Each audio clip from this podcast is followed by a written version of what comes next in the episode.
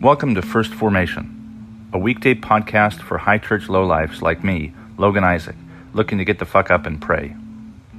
This is where Pew Pew HQ shares morning prayers for the humble, hardy folk caught in the crosshairs of God and country. A podcast for anyone who cares for soldiers and veterans enough to follow us into the mud and the suck, to hear the good news through grunts and with grunts, in the unity of the Holy Spirit as one church forever and ever. Fall in.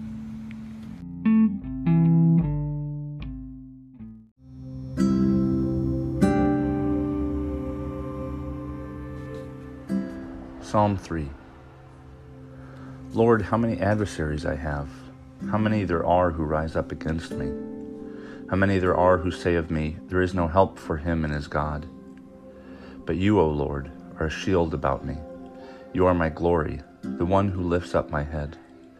I call aloud upon the Lord, and he answers me from his holy hill. I lie down and go to sleep.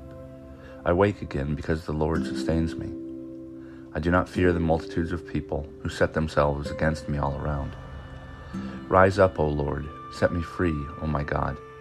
Surely you will strike all my enemies across the face. You will break the teeth of the wicked. Deliverance belongs to you, the Lord. Your blessing be upon your people. Joshua chapter 1, verses 1 through 9. After the death of Moses, the servant of the Lord, the Lord spoke to Joshua, son of Nun, Moses' assistant, saying, My servant Moses is dead. Now, proceed to cross the Jordan, you and all this people, into the land that I am giving to them, to the Israelites. Every place that the sole of your foot will tread upon, I have given to you, as I promised to Moses. From the wilderness and the Lebanon, as far as the great river, the river Euphrates, all the land of the Hittites, to the great sea in the west shall be your territory. No one shall be able to stand against you all the days of your life. As I was with Moses, so I will be with you. I will not fail you or forsake you. Be strong and courageous, for you shall put this people in possession of the land that I swore to their ancestors to give them. Only be strong and very courageous, being careful to act in accordance with all the law that my servant Moses commanded you. Do not turn from it to the right hand or to the left so that you may be successful wherever you go. This book of the law shall not depart out of your mouth. You shall meditate on it day and night, so that you may be careful to act in accordance with all that is written in it. For then you shall make your way prosperous. Then you shall be successful.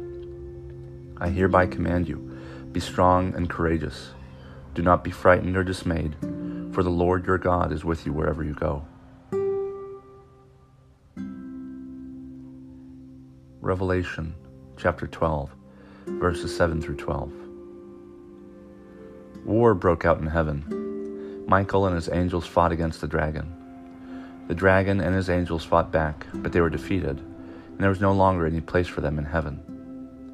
The great dragon was thrown down, that ancient serpent who is called the devil and Satan, the deceiver of the world. He was thrown down, thrown down to the earth, and his angels were thrown down with him. Then I heard a loud voice in heaven proclaiming, Now have come the salvation and the power and the kingdom of our God and the authority of his Messiah. For the accuser of our comrades has been thrown down, who accuses them day and night before our God.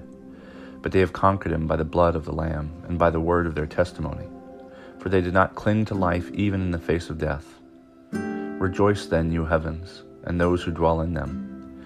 But woe to the earth and the sea for the devil has come down to you with great wrath, because he knows that his time is short.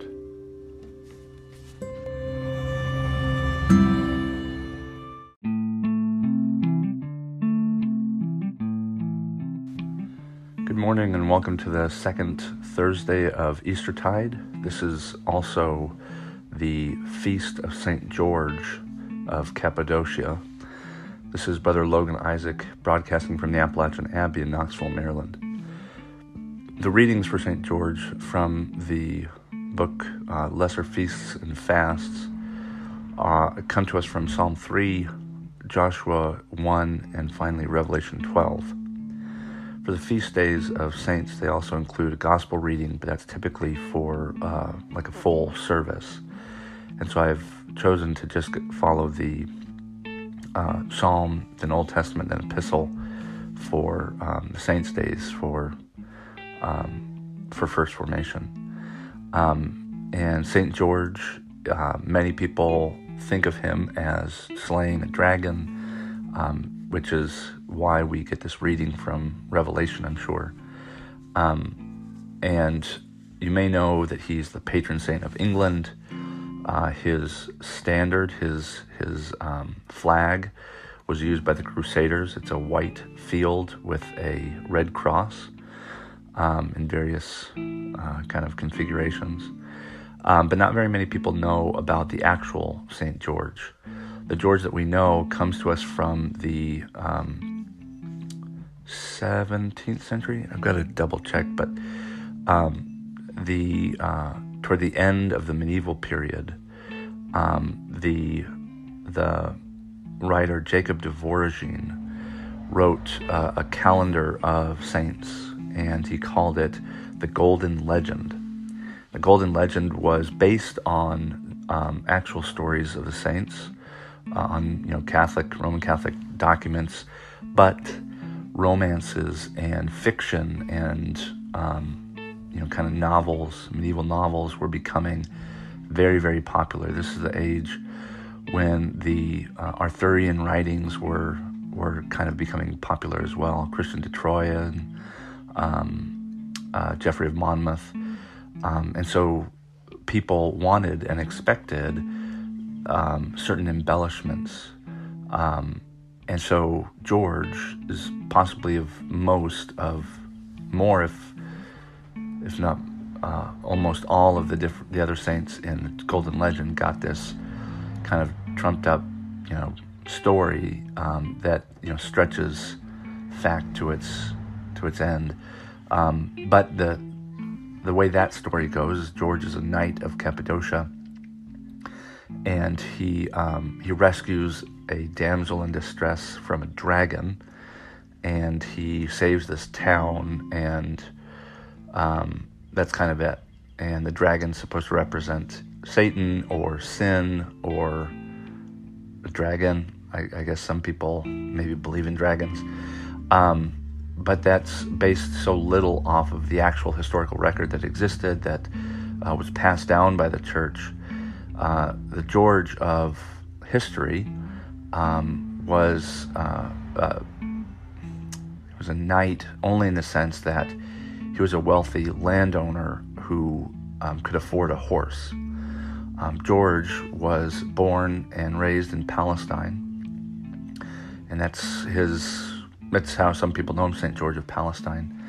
And um, as the story goes, he is one of the many soldiers who were caught up in Diocletian's persecution in 303 and 304.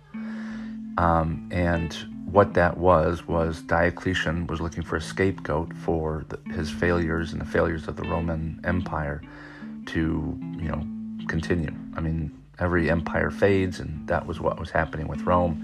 And Diocletian blamed it on the Christians um, not worshiping the correct gods. And so, to punish them, he um, he made it legal to go out and hunt Christians. And within the military, um, right around that year, 303, 304, um, we get a lot of soldier saint stories because if you um, served in the military, you were then required to um, renew your oath to Caesar and to um, confess him as a kind of God, one of the gods. And a lot of the soldiers that refused to do this because they were Christian and for some amount of years were able to serve in the military without much harassment. Um, they had risen in the ranks and um, most of the stories that we get, like George's, were officers. Uh, they were they were more wealthy because there were fewer of them, and they were more important, and therefore and, and they were closer, and so they were easier targets to enforce this requirement. And in some cases, like um, Victricius of Rouen, um, we we hear that there was competition between officers, and sometimes officers would accuse other officers of being Christians um, in order to advance before them. Um, But in George's case, we get only a little bit. It's just kind of this typical story that's repeated several times in these soldiers' stories. And he's told that he must confess Caesar as God, that he must pinch incense and, and signify his fealty to not just Caesar, but to the gods that he was that he represented. Um, and George refused. And um, the one of the the noteworthy or unique things about George is the amount of tortures that they put him through, that he survived and then had to go through again. One of them was a, a, a wheel of swords. Another was the rack. Another was, um, I think, being boiled in hot oil. Um, nothing worked until eventually it did, and I think he was beaten to death or something. Um, and the uh, the reason that we get this dragon and all the other stuff is that um, uh, the dragon is a symbol. It's a representation. It is a representation of sin. And George, the the saint, overcoming sin um, symbolically with spiritual warfare. And the the spear that he typically holds um, is also uh, a symbol. It's not it's not real. We don't fight with um, flesh and blood. We we fight with the powers and principalities on their terms, using um, authority and credibility and stuff. But anyway, George um, was told to confess that Apollo was the son of God and that Caesar was one of the gods, and he refused. Um, and um, it wasn't until many centuries later that the story had, grown so large that it became about a dragon and it was a, a medieval knight, not a, you know, fourth century Roman knight.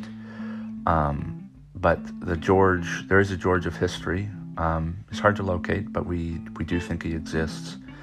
Um, and he, he um, represents, uh, you know, many soldier saints like him who um, stood up to power, stood up to their own commanders, um, and refused to do what was wrong, um, and refused to recant their faith in Jesus Christ and in, and in uh, Jesus and in the Father.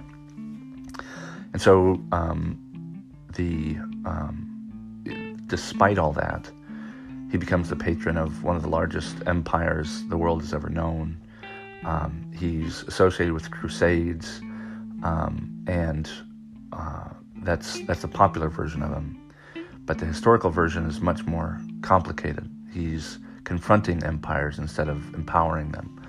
Um, and so George is one of the central soldier saints in uh, the Christian, um, I don't know, canon, I suppose. And it's this day that we celebrate his feast on April 23rd, when he was martyred around uh, the year 303. Um,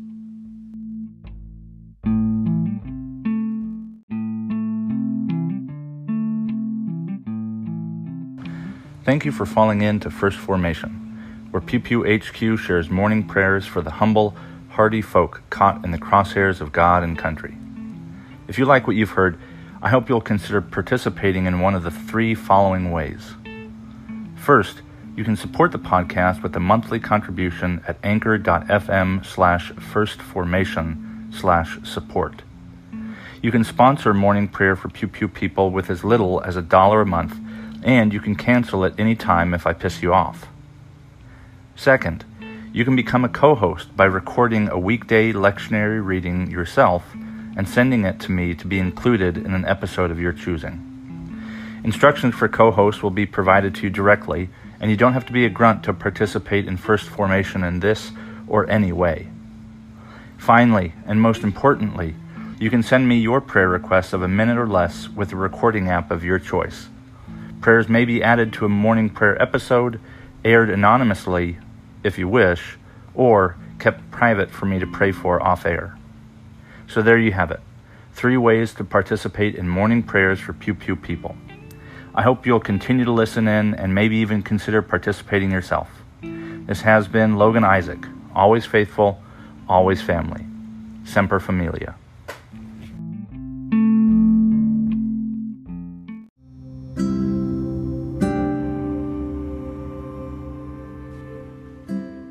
Collect for St. George from the Lesser Feasts and Fasts. Lord Jesus Christ, whose cross did seal your servant George, grant that we, strengthened by his example and prayers, may triumph to the end over all evils, to the glory of your name. For with the Father and Holy Spirit you live and reign, one God, forever and ever. Amen.